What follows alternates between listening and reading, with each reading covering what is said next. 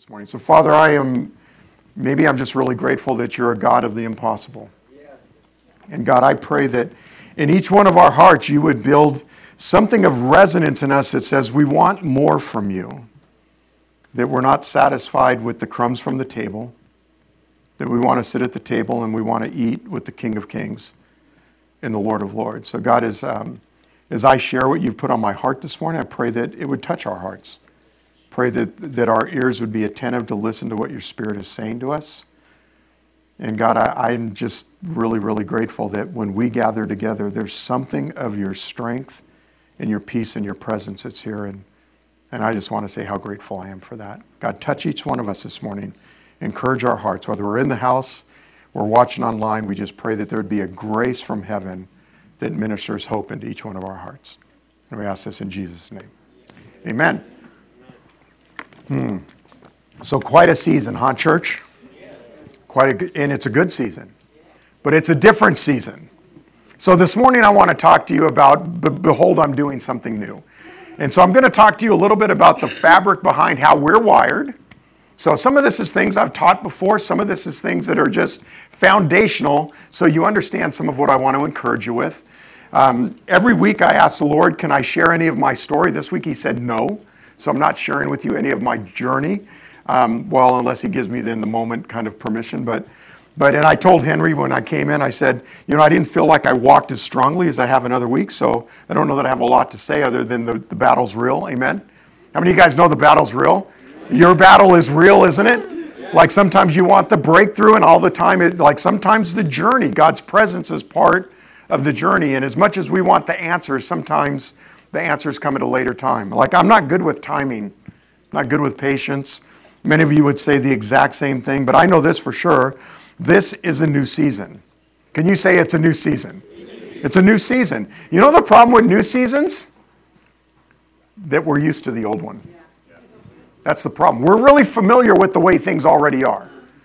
Like one of the ladies we prayed for the other day, when she walked up, she stood there, and the Lord said to me, I, am not going to heal her. And I'm like, what? I know, like, it made me mad. I just want to be honest with you. Like, I'm like, what? And he said, no, she doesn't believe I will.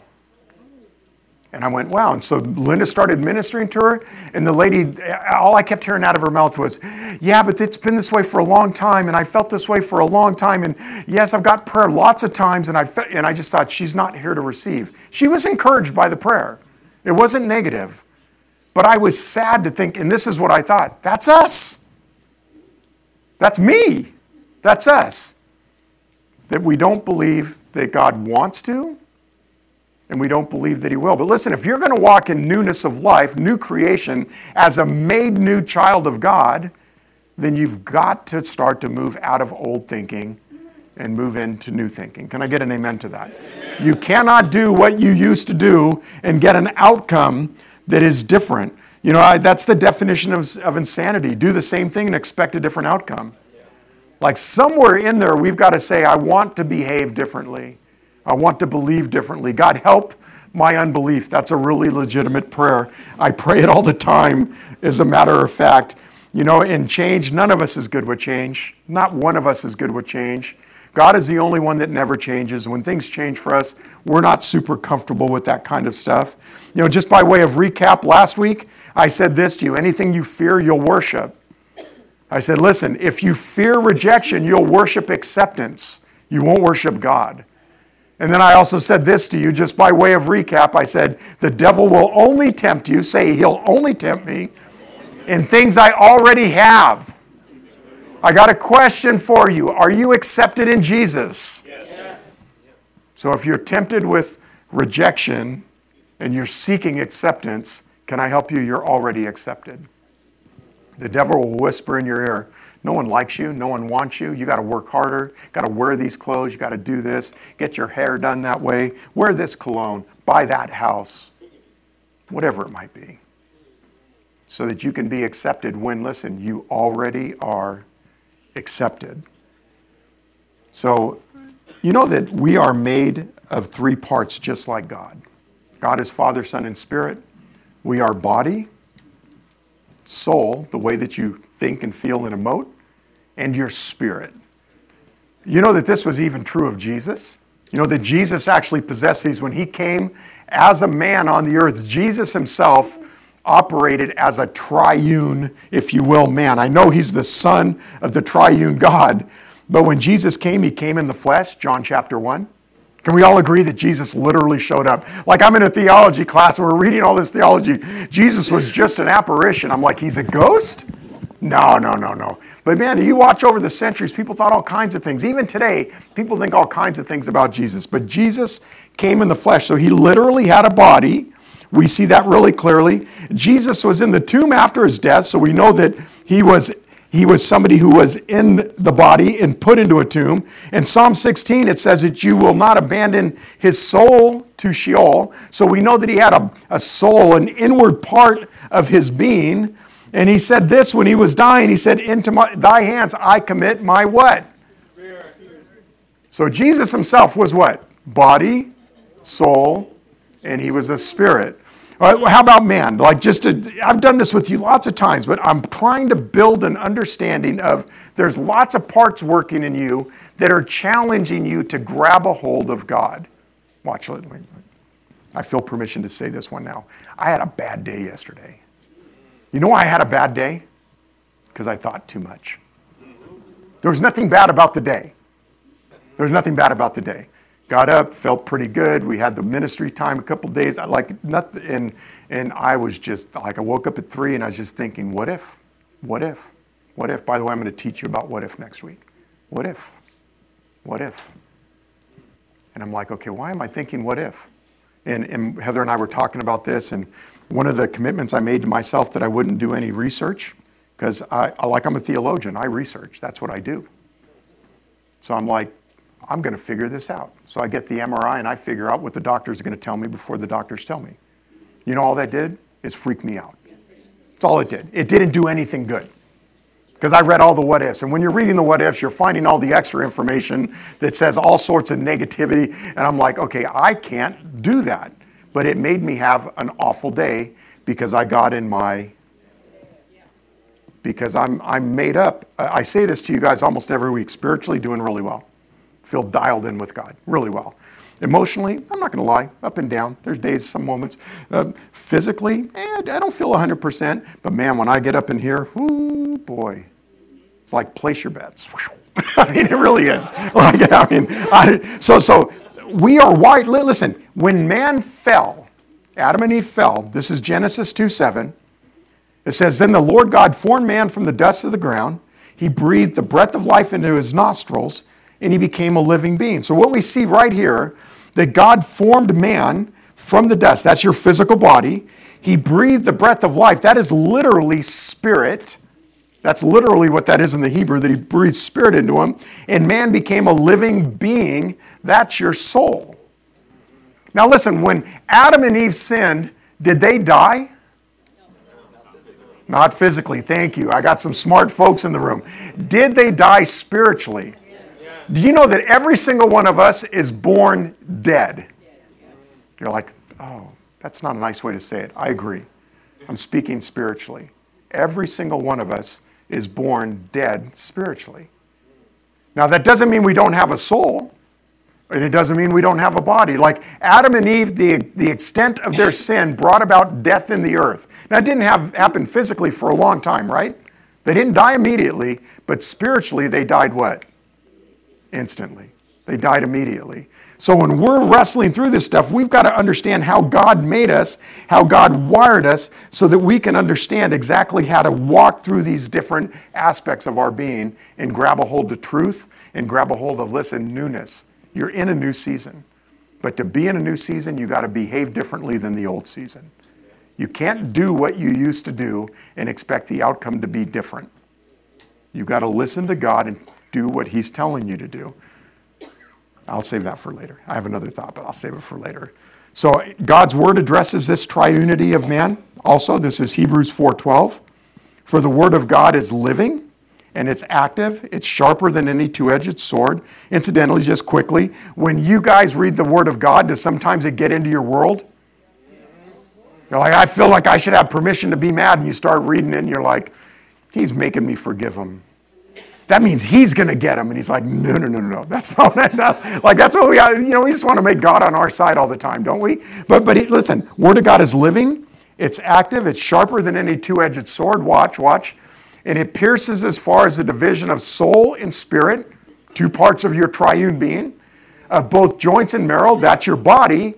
And it's able to judge the intentions or the thoughts and the intentions of your heart, which is your inner man, your soul. It's how you're wired. That is the you that exists. So even the Word of God plays into this idea of the triunity of man. And, and let's now jump back to where God comes and seeks out Adam and Eve, and he's looking for them in the garden. And this is Genesis 3:10. Again, fabric behind what I'm going to talk to you about. So just hang on to the idea you are body, soul, and spirit. You're all of them. In Genesis 3:10, he said, he asked Adam, Where were you? And he says, I heard the sound of you in the garden, and I was afraid because I was naked, so I hid myself. I heard, that's a process of your mind. When you hear something, you process it where?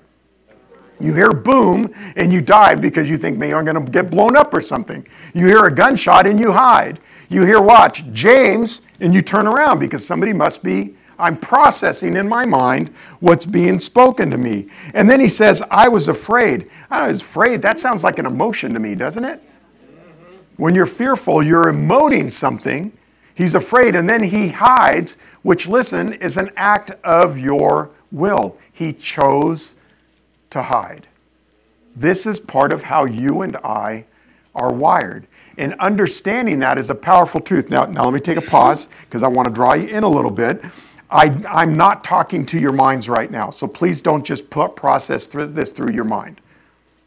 I want you to let this land in your heart. Yes, I understand. We understand the hearing with the mind, but I'm wanting this to settle into your inner being. I'm wanting you to think like this I am comprised of three separate things. I have a physical body, I have a soul that makes me think and feel and act differently than anyone else I know.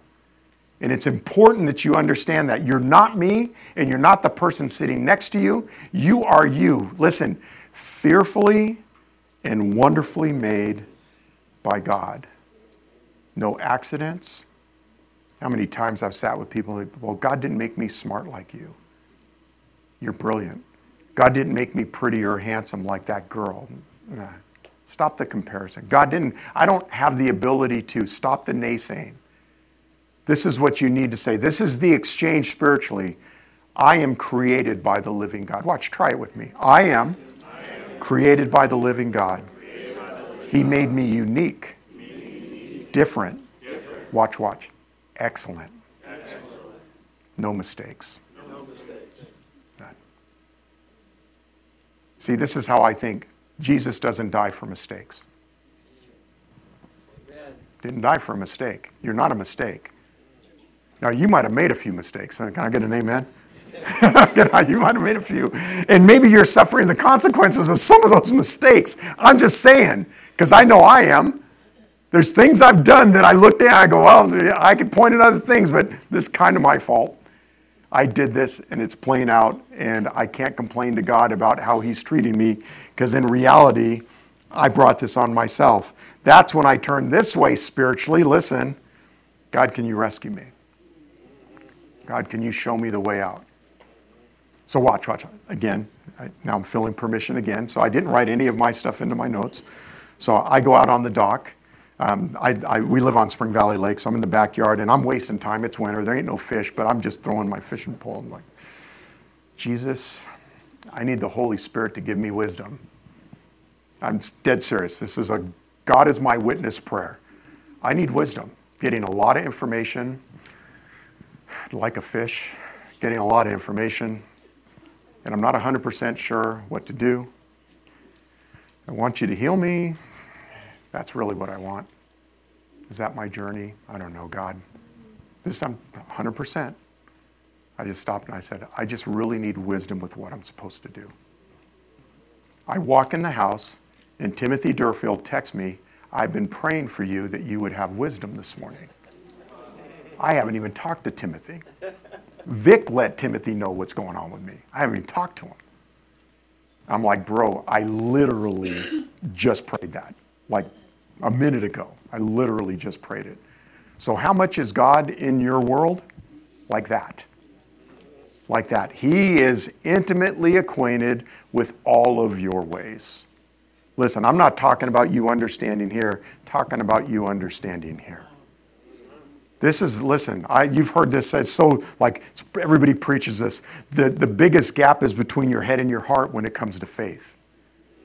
It's the biggest gap because I can't reason some of the stuff that my heart believes, and my heart sometimes have a, has a hard time reasoning some of the stuff I read. And I go, God, where's. And he's just like, James, I just want you to walk with me. I want you to seek me. I want you to listen to me. I want you not to operate in fear. I want you to be courageous. That's, he's saying the same things over you as well. So I'm just trying to encourage you don't deny this, well, I'm not allowed to feel that way. You know, no, no, no. The feeling's real. Hello? You can't let the feeling lead. The feeling has to be surrendered to the authority of Christ. See, listen, your spirit communes with God's spirit. Your soul communes with God's spirit and all of life. And your body communes with life. And the sunsets have been amazing on the lake lately. Amazing. I look outside, I'm like, man, the mere heavens declare the glory of God. And I see it, and I just go, man, God, you're like just, I can't even see color, and that's cool looking. Like, I'm serious. Like, I can't, I'm colorblind. I'm like, I'm, I'm colorblind, and I know that's amazing. Because that is how God wired us. He wired our spirits to sit underneath His authority, our soul to take all of who we are, surrender it, listen to His authority and then our bodies to enjoy all of what He's given us to enjoy, to steward. Does this make sense, church? This is important for you to understand so that you can grow spiritually. Because otherwise, you'll always look with the natural eyes and you'll never see the spiritual outcome. Listen, God is always up to something. He's always up to something. There's nothing ever that God isn't up to something.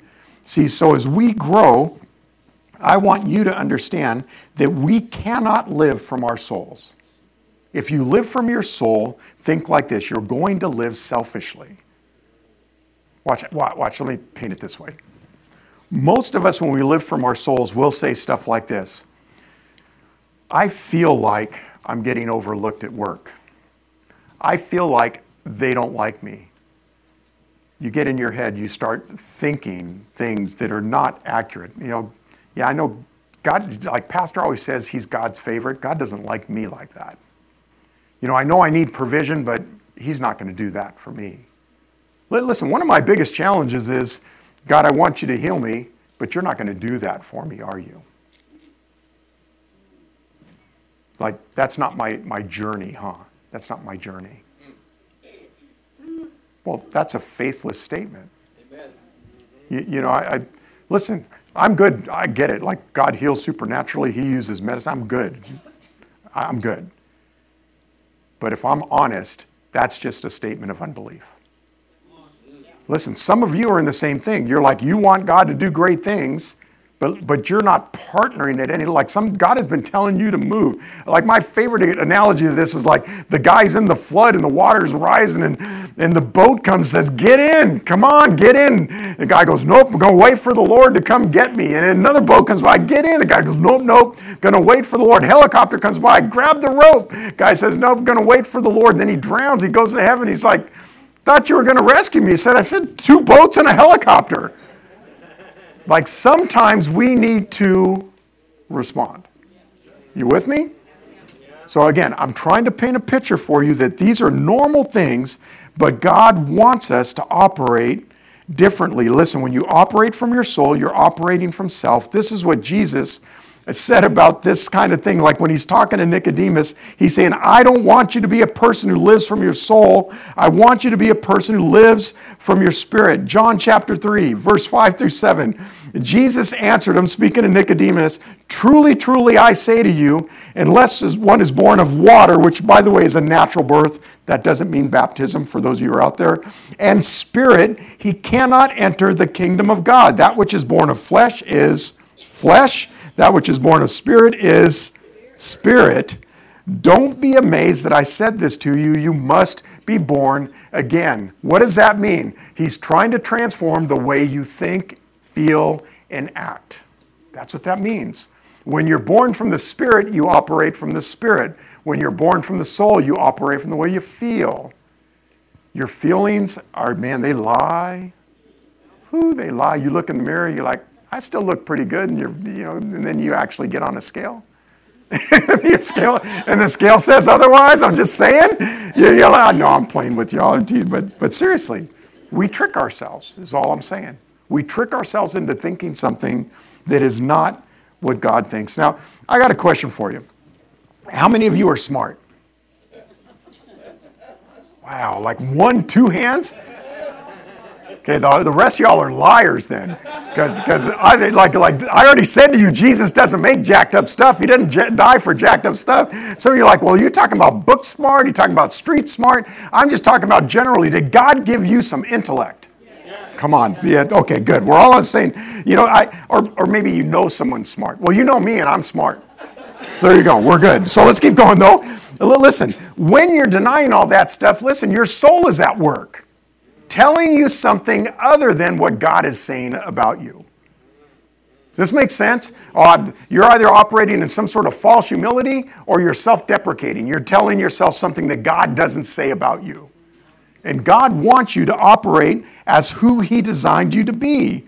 Now, listen, I'm smart and I'm really good at figuring stuff out. I solve things well. This is a gift for me. I like research. It makes me a good Bible teacher. I like research. I'm good at it. I find things, nuggets underneath. I like sharing what I learned. Here's the problem though.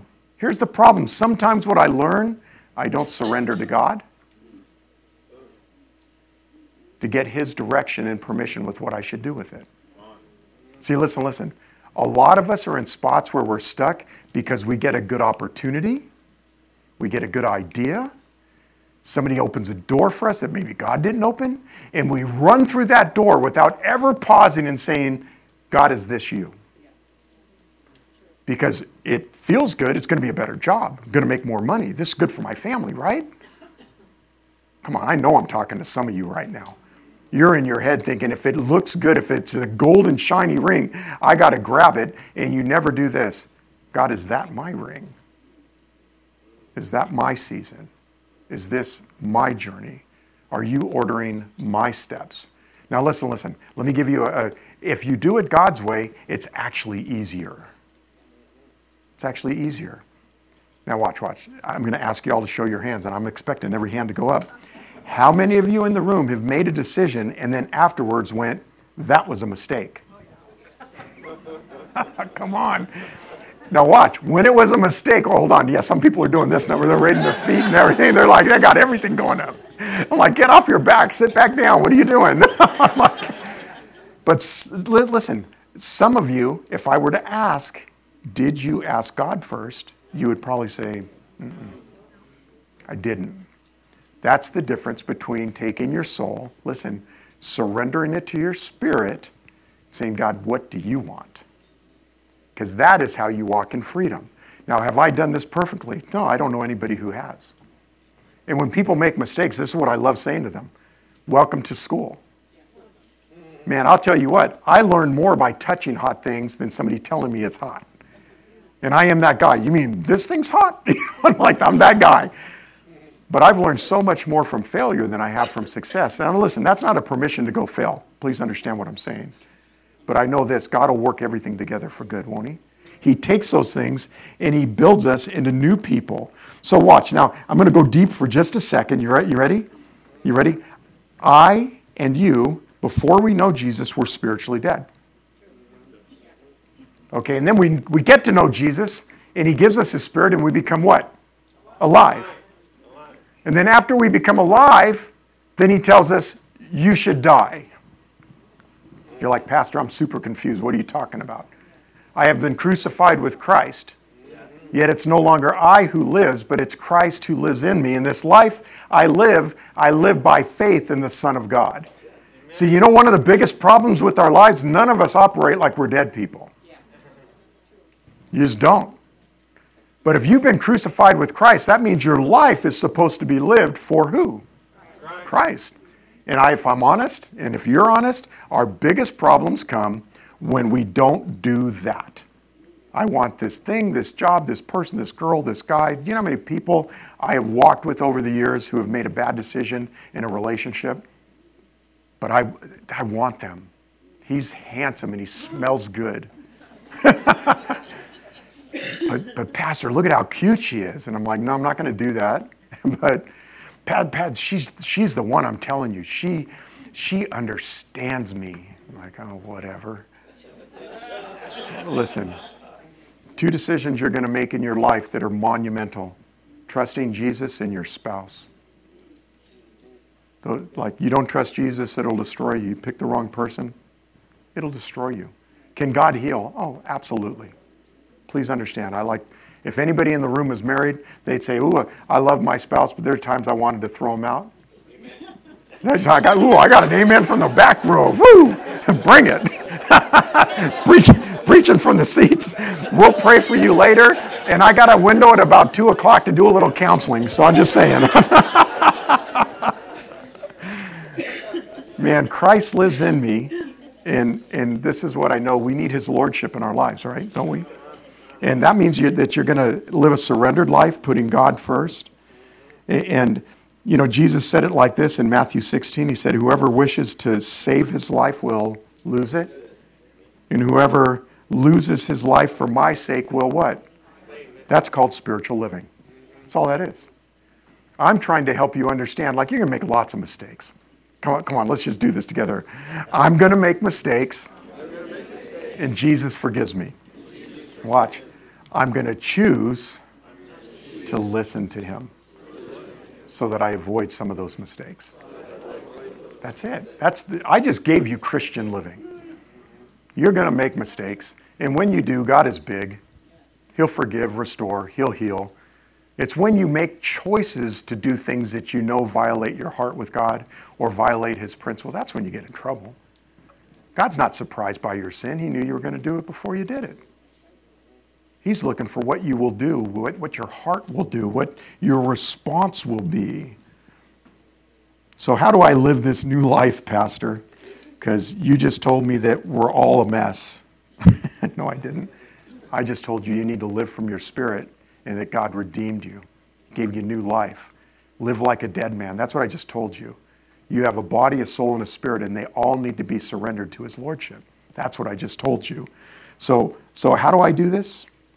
Okay, so, so let's now jump into Isaiah 43, which, as I said to you guys, this is the verse for the year. I, will probably teach on this more than once, but I just want to give you some steps, some principles, some things that will help you maybe walk into this idea like, I understand that I got things working within me that God wired. They're not accidental. And, and I want to understand what do I do with that stuff? So, Isaiah 43, 18 and 19, he says this He says, Don't call to mind the former things or ponder the things of the past. Behold, I will do something what? New. I love it. Now it will spring forth. Will you not be aware of it? I will even make roadway in the wilderness and rivers in the desert. So Isaiah is speaking to a group of people who are, he's God is saying, I'm broadening out the promise. I promised Israel would be my people, but this promise is bigger than that. I'm not going to go into the details of, of all of what I could break down in this passage. I want you to get just some nuggets out of these few verses. So the first one is this you have to learn to leave the past behind. Your past is in your what? Past. It's behind you. If you've not asked for forgiveness for it, maybe go back to God and say, when I did this dumb thing when I was, you know, three years ago or 10 years ago or 50 years ago, and it's still haunting me today, would you please forgive me? But you cannot live out of the decision 50 years ago, 20 years ago, two hours ago. You can't live out of the past and walk into the future. It's impossible to do this. And I want you to understand this is what goes on. Your spirit is saying, I want to follow Jesus. And your soul is going, Yeah, but he, did you see what I just did? He's not going to lead me. Like, I get, I'm the guy who gets kicked out. I did dumb, I said dumb things. I acted stupidly. See, as soon as you live, live out of that history, the woe is me. Can I help, can I help you? The woe is me you start to lose the sight of the next step.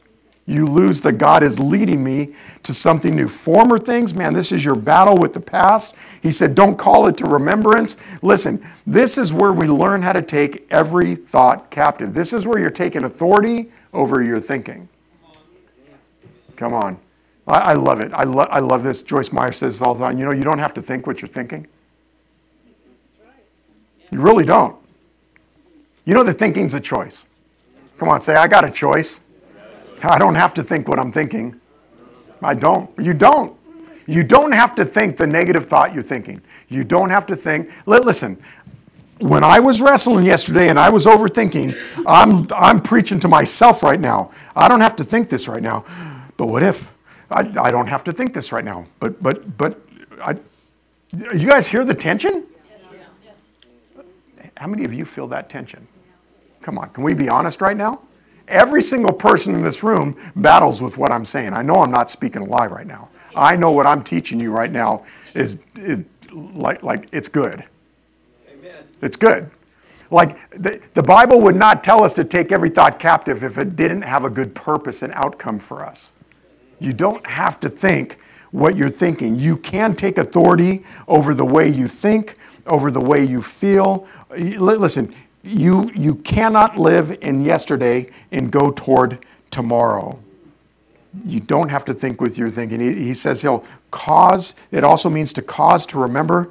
Listen, can I be honest with you? This is the point where the devil comes in and tries to tell you that you don't have something you really, really need, and if you don't get it on your own, God ain't going to give it to you. Man, I, I know I'm telling the truth right now. Good Lord. I know that we all wrestle here. Like, I, I got, listen, I'm a control fiend, and I don't say that complimentary. I mean, I like being in control. I mean, I was texting with Natasha yesterday. Like, man, I don't like the waiting. I don't like not being in control.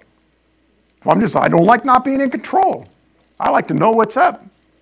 I, am I, anybody else? Help me out. Don't leave me alone here. Come on. I feel like I'm in, everybody's like, dang, pastor's a sinner, because I don't do that. I don't know. Listen, I know what I'm talking about right now is life.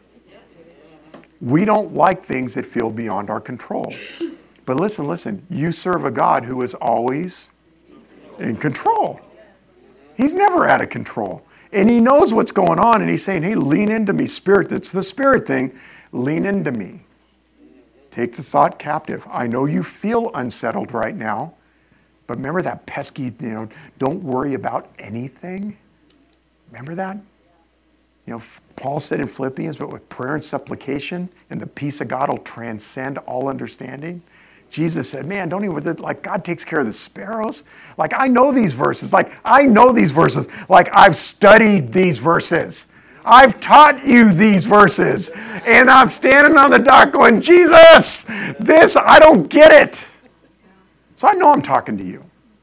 I know for sure the journey that I'm on is the same journey you're on, just the circumstances are different. So we have a choice. Do we put our spirit first, or do we put the way we feel, the way we emote? Maybe you're not feeling physically well, so go do everything I can to make myself feel better. These pills I'm taking, they take the pain away, Pastor. You know, many people I've prayed for that have been addicted to oxycodone and stuff like that. I mean, seriously, countless over the years. And, and again, medication's a good thing, managed. Hello? Hello? It's not a bad thing. But oh, so many people, like, I couldn't get, I didn't know I was over, because your body builds up a tolerance and you take more and you take more, and before you know it, you're stuck. Oh man, the day was so stressful. Man, when I get home, I'm just going to have a glass of wine. Oh, well, the kids went to bed, so I'm going to finish the bottle of wine. Oh, shoot. I just told on someone I know. Listen, I'm, I, again, I'm teasing with y'all, but I'm not. Because this is how we process difficulty. But when you put your spirit first, then the Spirit of God can say, hey, nothing wrong with a glass of wine. There's nothing in the Bible. You're not going to find anywhere in the Bible that says a glass of wine is wrong. You're not gonna, but it'll tell you don't get drunk or tipsy. Some of you are like, I'm not drunk, I'm just a little tipsy. I'm like, no, no, you ain't tipsy. That's called drunk. Give it 10 more minutes and you, you'll be dancing and stuff. You know, I'm just saying. We've got to manage who we are and do it with integrity and honesty and sincerity. And don't go to the medicating of our feelings, our fears, our emotions. Listen, the way I medicate is I overthink. That's not a good thing. I'm not. And prior to that, I would overeat. No, I'm being serious. Because, you know, peanut butter sandwich makes everything better at midnight. It does. Just saying.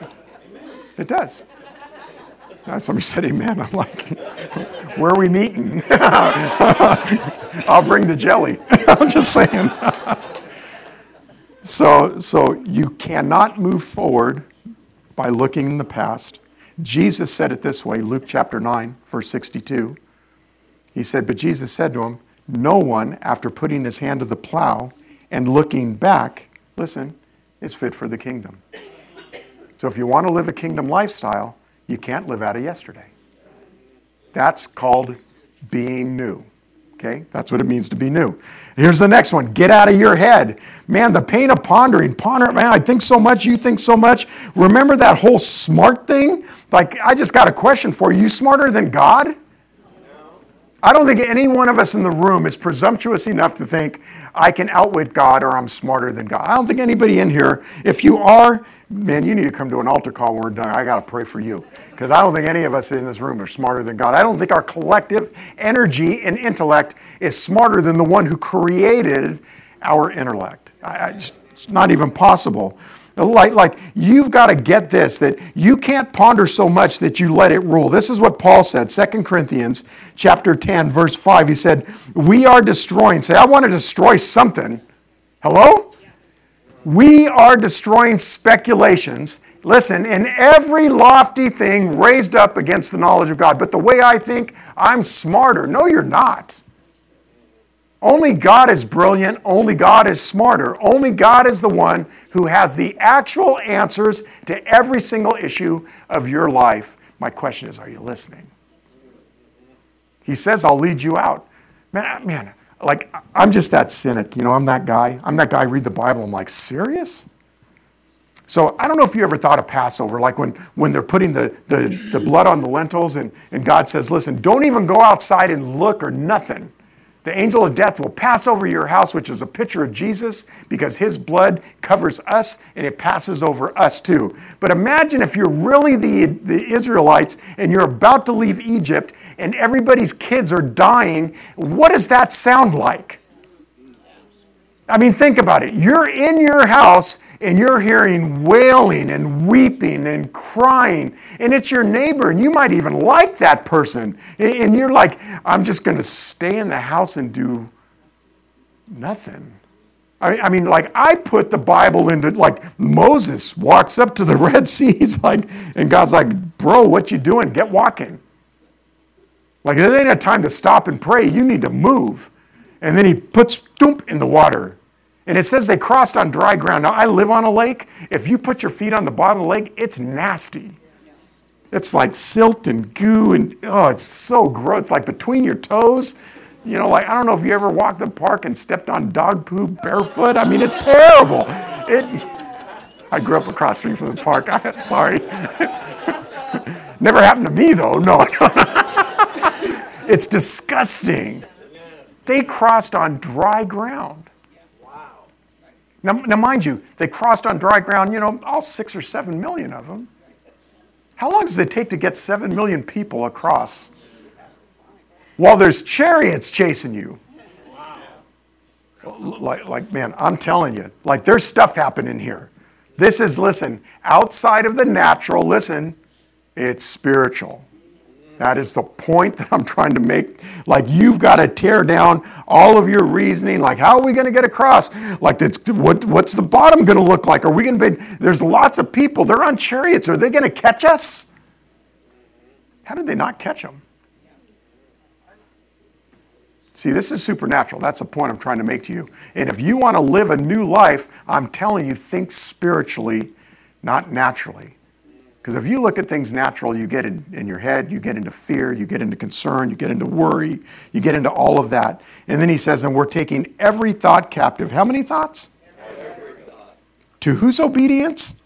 Christ. You cannot just think whatever the heck you're thinking. You don't have to think you're thinking. Your thinking is a choice. Listen, the power of a new life in Christ is that your soul is in submission to your spirit by choice. By choice. You have a choice. So I, am going to take a little permission for a second. Can I do that? I'm going to do it anyway, so just say yes. Okay, cool. Prophetically speaking, our church is in a new season. Now, I'm not just saying that because I'm here to rah, rah. Uh, listen, I prayed about what I'm about to say to you. To the extent that you're willing to say, I'm going to lead with my spirit connected to God's spirit, is the extent with which you'll walk in newness. Like I really felt like the Lord said, I want you to tell them I'm doing something new. The season is new. Don't come to church and think it's going to be all cozy like it's always been. He's changing things. Listen, you're going to see a window in the near future, if God doesn't supernaturally heal me, where there'll be other people preaching for weeks. I mean, that's real. You know what I expect you to do? To be the body of Christ and stay. That's actually what I expect you to do. Because I am giving life and responsibility and ministry away, and I'm watching everybody rise up, and I'm like, this is amazing.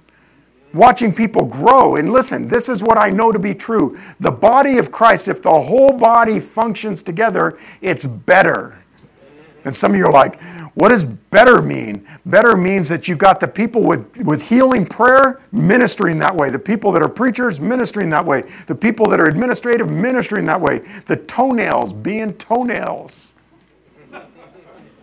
Some of you, I don't want to be a toenail pastor. I want to be a mouth. I, I don't know what you're called to. But if you, as the body of Christ, understand that this body is only efficient and effective as all of us do our parts. Listen, my dream is this that as we start to raise up with our understanding, maturity, and responsibility, that God will bring the new folks, the new life, the new opportunities, the grace, the, the direction, the steps. See, when we steward well what He's given us, He can bless us with more. Just that simple. Listen, I want to see our church grow. Not, and I don't mean numbers, I mean all the way around numbers, depth, experience, opportunity, ministry, anointing. I want to see us grow. That happens when each of us realize I can't do it the way I used to. I can't. If you want to grow in Christ, you cannot hang on to the plow and look backwards. You just can't do it. I've told you guys this before. I actually tried to do this one time. Although I wasn't literally looking backwards, I was looking at my feet. So I got on a football field and I thought, if I don't look where I'm going forward and I just look down, wonder how far I'll get before I'm off the track. Which, incidentally, he's a lamp to our feet, a light to our paths. Same, same principle. So I looked down at my feet and I got to about the, the 30 or 40 yard line and I was out of bounds. I started in the middle of the field. Just doing this, just looking straight down at my feet, walking, not, not using my peripheral vision. And I was out of bounds less than half the field. Wow. You've got to keep your eyes forward in order to go where God is going. You can't look back. You can't ponder. You can't do those things. Okay, new season, move into it. Listen, be spirit led. Be spirit led. Okay, the next thing. So I talked to you about not looking in the past, talked to you about not pondering, the pain of pondering. Be alert. He says, Don't call to mind the former things or ponder the things of the past. Behold, I'm doing something new. Now it will spring forth. Will you not be, listen, aware of it? Now, listen, listen. You should be aware that God is doing something different. How many of you guys feel like you're in a new season, like God is trying to do something different? Okay, if you don't, we want to pray for you at the end of this service. And I'm being and I'm not being flippant about that. We'll call up the ministry team when I'm done, and we want to pray for you because I believe God is releasing fresh ideas. I really believe that. I'm not just saying that because, hey, I'm your cheerleader. No, I'm your pastor who's trying to lead you into the next season of what God is up to. And I believe with all of my heart, he's trying to make you, listen, aware. That means that you would know, discern, and perceive what the Spirit of God is doing in your life. Super important. This is very spiritual. Listen, it's not natural. Can I help some of you smart people? You're not going to just figure it out. It's not how this works. This works because you surrender the intelligence to the Spirit of God. Yes, God, you've made me smart, but I'm following where you're going. You know what's crazy about that is sometimes he'll tell you to go somewhere that doesn't make sense to you. but that is the way that He wants to get you there, and that is the way that you should walk and go. It's spiritual, it's not natural. He says, Aren't you aware of it? He's only asking a rhetorical question there because they weren't. Okay, so he's trying to make us aware of it. He's trying to make us listen, again, this is where the devil will attack you. He'll get you into insecurity, uncertainty. Did God really say, just like in the garden? Not any different. He's just going to come in and tempt you a little bit. He, but God wants you to be alert. Like Peter said it this way. This is remarkable to me. 1 Peter 5, um, verse 8 and 9, it says, Be of sober spirit. In other words, be focused on God, be on the alert. Same thing, be aware. Your adversary, the devil, prowls around like a roaring lion seeking someone to devour. Listen, listen. Seeking someone, that means when you're distracted, he's now looking at you.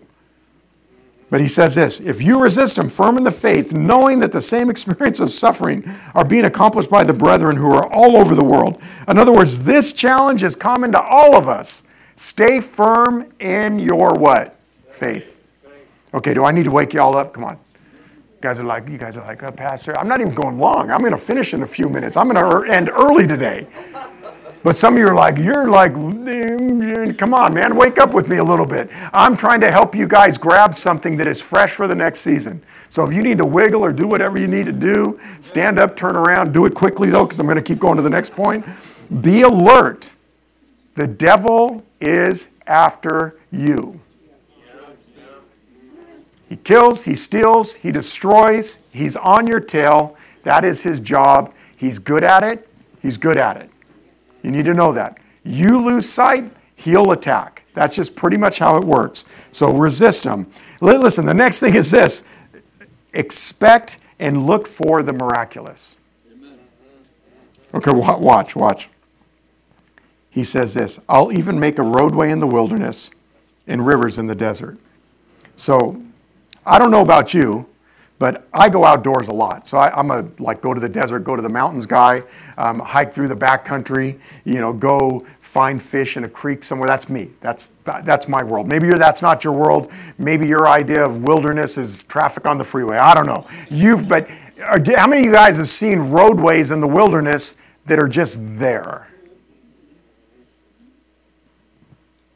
Now people cut roadways in the wilderness. Incidentally, I saw a picture of Pomona that was like 70 years old, and it was beautiful. There wasn't any houses at all. Like it was at the, the 1057 junction, like right in that. It was beautiful. Rolling hills, and I thought, man, it ain't like that no more. But there roadways in the wilderness, streams in the I live in the desert. There ain't no streams in the desert. Just telling you straight, there ain't no streams. I'm colorblind. I'm told everything's brown. I'm like, oh, I thought it was nice. I don't know. Can you say supernatural? Yeah. That's what he's saying. If you want to find the new thing, you should be looking for and expecting something that is, listen, supernatural. You should be looking for opportunities, pathways, roadways, things that are out of the ordinary. Like one of my favorite stories, I love, I love you know, Moses burning bush. You know, hey, Maybe I should go check that out. Well, watch, you're laughing, but what if he never checked it out? Is Moses Moses if he never looks? See, see, we think so naturally, we just think like, no, no, no. I'm not coming to that healing guy. That's weird. Okay. I'm, I'm seeking them out these days. I'm just saying. I, I'm, I'm wanting whatever God will give. I'm, I'm seeking that out. I'm also looking for that in our church world. Like, God, what doors you like? Some of you go, oh, we did a marriage ministry. mystery, had a really nice time. We did the oldie weds and the newlyweds. I heard it was really fun and it was funny. And, and some of you think, well, that's just a thing. No, that's supernatural. You know why I know it's supernatural? How many years have I been trying to get that to go? And finally, I'm like, hey, what do you guys think about a marriage? ministry? And they're like, we got it. You know, seriously. And, and we have, you know, I don't know, 30 or 35 people show up. Well, it couldn't be 35 because it's couples, but you get the point. They show up and they have a great time, and now we watch the launching. And then we got bowling coming, I think, in a month or something. So for all of you who want to bowl under 100 because you're terrible like me, come on out. And, and then, yeah, I know, amen. wow, that was a little bit too um, energetic. I don't know. But then we will build that into studies where we get to build our relationships and we get to grow together. And some of you go, yeah, but churches do that. Mm, yeah, they do. But God, what God does in those things is super powerful. And I don't want you to miss that. You should be looking for the miraculous. In Hebrews 11:1 it says, "Now faith is the assurance of things hoped for and the conviction of things not seen." Listen, can I give you an encouragement? Dream. Please dream. Say, I'm going to dream. What's your dream? What's the dream? How many of you guys have a dream? Listen, I have a dream. I have a dream. I do. I have a dream to actually change the world. That's actually my dream. But you know how I, am going to change the world? By changing you. That's it. Well, I don't mean you, but you too. I don't know. I'm just saying. to impart something of the heart of God that He's put in me into the person that's next to me, into the, the people that God has entrusted me. I'm going to change you. I don't know, maybe the next person who changes Thailand or Guatemala or, or Mexico or preaches and evangelizes, maybe the next, you know, Greg Laurie or Billy Graham hears me. And I don't even know it. And I get to heaven someday and God goes, hey, good job. Those seven million souls that guy led to me, they're on your account. Way to go. Just because you're faithful with what God has entrusted to you. Amen. I've had people say to me, Man, how come your church isn't giant? I go, oh, I don't know. I, maybe I don't want, I don't know. I don't. I, I love getting to do, I love knowing you. I love knowing your life. I love being able to pray for you and know what's going on. I love that. I also love watching people grow. I love discipling people. Like I remember meeting Russ, you know, 14 years ago, and now he's Pastor Russ with the Masters of Divinity and my right hand guy. I remember meeting Henry, and I thought, who's this jolly dude coming on staff? And then he starts singing, woo, like he was doing worship with Bella. I got off the stage on Thursday, and it was beautiful.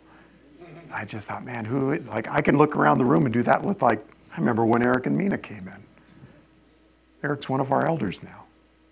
And they dream of changing the world. They want to be missionaries full time. I think that's my fruit. I know that sounds weird, but something of my journey imparted to them, and they're growing. They went to Guatemala with me the first time, and God blew them up. That's awesome. So, will I ever have a church of 10,000? If God wants it, sure. But have I affected 10,000? Oh, yeah. Maybe more. And so I go, God, that's humbling. That something that I spoke or encouraged, something of your truth, shifted someone's destiny. That is a powerful thought. Listen, listen. That is your gift as well. It's not just mine. You're like, but you got the mic. You got the Spirit of God. It's not just me. A lot of times we come and we have a wrong picture. It's the body of Christ not the person of James. It's a body of Christ. We all have different gifting, different gift mixes, and God wants us to impart those to build other people's lives and to release them into their destinies. Can I help you? Your destiny is not to make a lot of money. That's not your destiny. Your destiny is to serve God with whatever He puts in front of you. That's it. Okay, okay, let's, let's pull this back together. Dream big, take some risks that are spirit led. You will never realize what God wants from you if you don't take some risks. Plan, make a plan, submit your plan, and then execute your plan before God. Walk it out. You will be shocked at what God will do through your life if you will just say yes. So look for the new. This is the last thing. I'm going to wrap up with this. Behold, I'm doing something new. It will spring forth. Now, when I read that, that idea of springing forth means that it's something sudden. Can I suggest something to you? The suddenness of the springing forth comes from a stewardship of a lot of time. So, why do I speak with you with confidence like God is doing something new in this place? He's doing something new in your life. Don't you perceive it? Aren't you aware of it? Don't look back. Don't ponder the old things. Move forward with God because prophetically, I'm saying to you, He's doing something new. He's doing something new, and He wants you to be blessed by the new. He wants you to walk in it. How do I know that? Because I'm like, wow, God, you want to do something new? Why are you giving me all this trouble?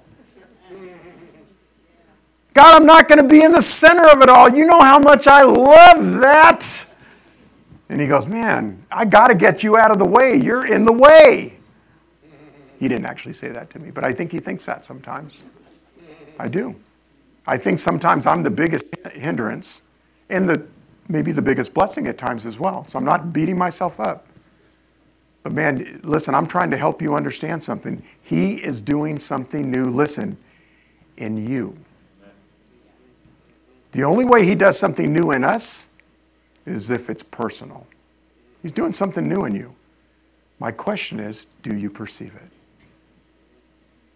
Now, listen, I know this for sure that you discover this stuff with the Lord. Like, you don't discover this stuff by hearing me preach, like getting it into your brain. The brain is the, the like, think like a fuse. I just lit a fuse in you. I want you to think like this. I just lit a fuse in you, and the fuse is burning. And once it blows up, the brain leaves the, the equation, if you will, and now the, the, in, the ignition is in your spirit, it's in your heart. God, what am I going to do with this idea that my life is supposed to be different than it is? That there's something new coming? Listen, for some of you, it's new professional stuff. For some of you, it's new spiritual stuff. For some of you, it's newness in your relationships. And I don't mean a new wife or a new husband. You already got one. Hello? I mean, like I'm just saying, you shouldn't be looking for something that way. You should be looking for new responses, new attitudes of heart, new growth. You should be looking for your kids to change. You're like, Pastor, I've been praying for years. They're not changing. Don't stop. Behold, I'm doing something new. Aren't you aware of it? Man, it takes time sometimes. I've already told you I got a master's degree, a doctorate in impatience. I'm really good at it. But God is building patience in me right now. He is. I, you know, it's a fruit of the Spirit, it's a good thing. But you know, sometimes the way God builds patience is He'll put you in the pressure cooker, which is pretty uncomfortable if I'm honest. But that is how He grows us up.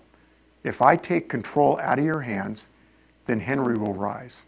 Pastor Russell will rise. Celeste will rise.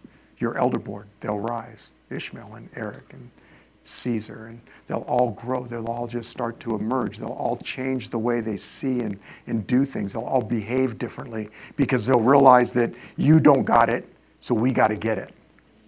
Because people need it. People need us to be, that, that's what's going to happen. So, I, like my favorite thing, and then I, I'm going to do some praying for y'all. My favorite thing is that I am not in the middle of everything right now. But I have really good people who love Jesus who are serving you, who are grabbing the baton and they're running with it, and they're doing great, great things and they're growing. So I, I just want to bless and encourage you like God is up to something new. And li- listen, listen. The new is in you. It's not just us as a church, it's not just me as a guy, it's us. So I want you to bow your heads. I, I just want to pray over you a blessing. When we're done with this, I'm going to ask the ministry team to make themselves available. Because I think some of you are in a season where you're like, I don't know what the new thing is, Pastor. I, I, and maybe you want some prayer. Maybe you want somebody to believe with you.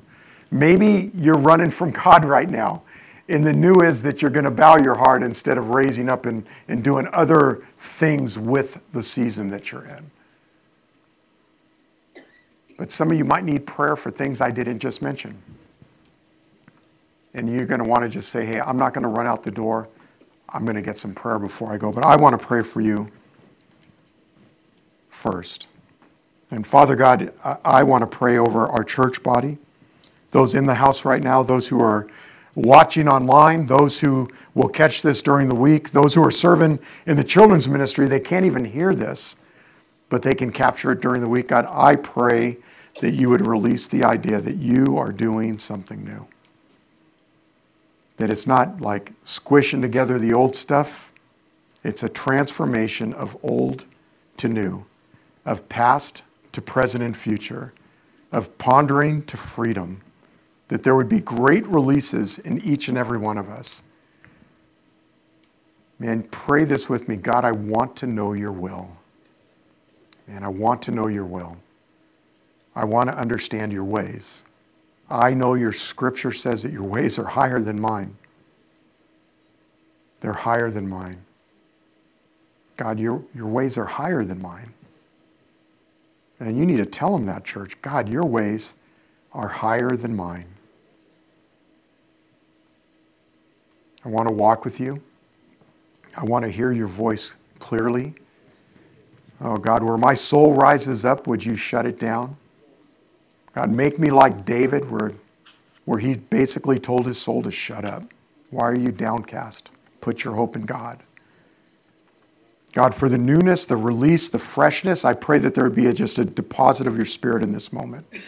that there would be a sense where it rises up in hope, like it says in Romans chapter 5, that hope doesn't disappoint because you love us. That's how it works. You kind of well up in us this sense of possibility. And God, I ask for that, a release of that. God, I pray for new seasons, new releases of the window of time that we're in right now, not only as a church, but as individuals. God, I pray that there would be an understanding of that season.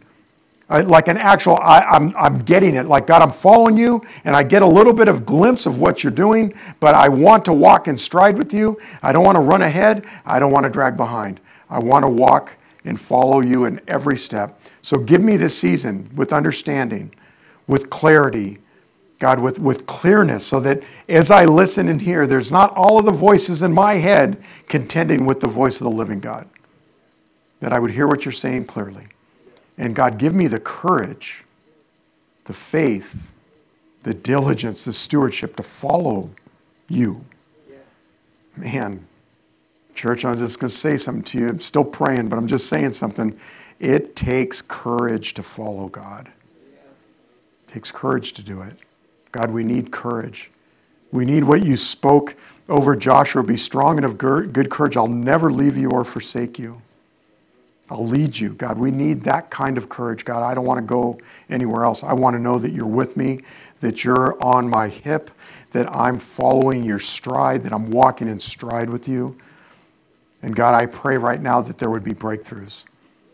God, I pray supernaturally over our church that the blood of Jesus would be spoken and the authority of the name of Jesus would be declared, that every weapon fashioned against us would not, shall not prosper. Come on, church, give me an amen to that. It shall not prosper. God, I declare new release, new vision, new ideas, new gifting, new creativity, new influence, new fruit. God, I pray that it would be a season of breakthroughs, that where the enemy has come in to steal, kill, destroy, that you would expose him as a liar and that you would release authority. Authority. Somebody say authority.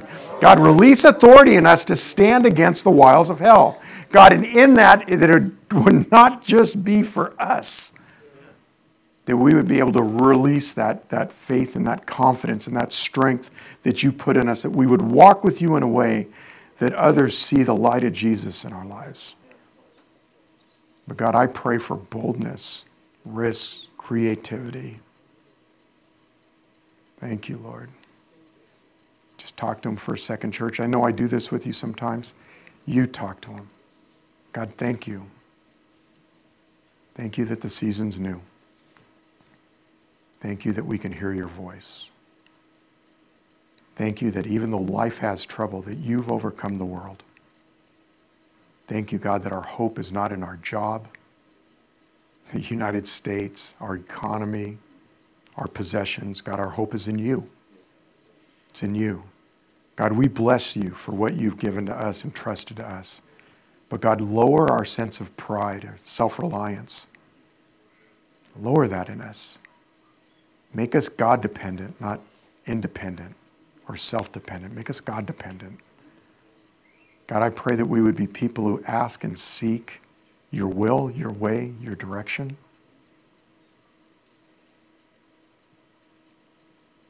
Hmm. Thank you, Lord.